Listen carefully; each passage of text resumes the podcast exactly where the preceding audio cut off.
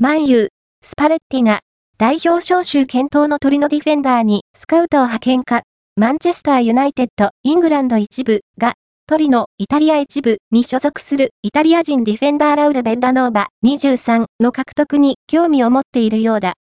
イタリア、トゥットスポルトが伝えた。ジロンダン・ボルドープロキャリアをスタートさせたベッラノーバは、イタリア複数クラブでのプレーを経て、2023年夏に、インテルからトリノに完全移籍。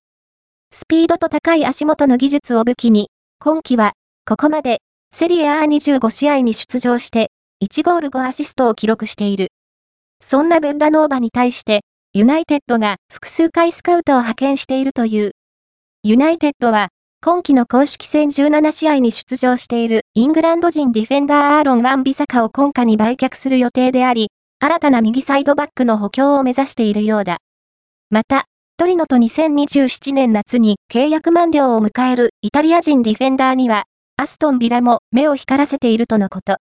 アストンビラ、イングランド一部は、インテル、イタリア一部に所属するオランダ代表ディフェンダーデンゼル・ダンフリースの動向とともに、同選手にも注目しており、ユナイテッド同様にスカウトを送り込んでいるようだ。なお、世代別のイタリア代表経験があるベンダノーバの活躍を受けて、A 代表を率いるルチアーノ・スパレッティ監督は、3月の代表活動で招集することを検討している模様。イタリア代表は、3月に、ベネズエラ代表とエクアドル代表と対戦する。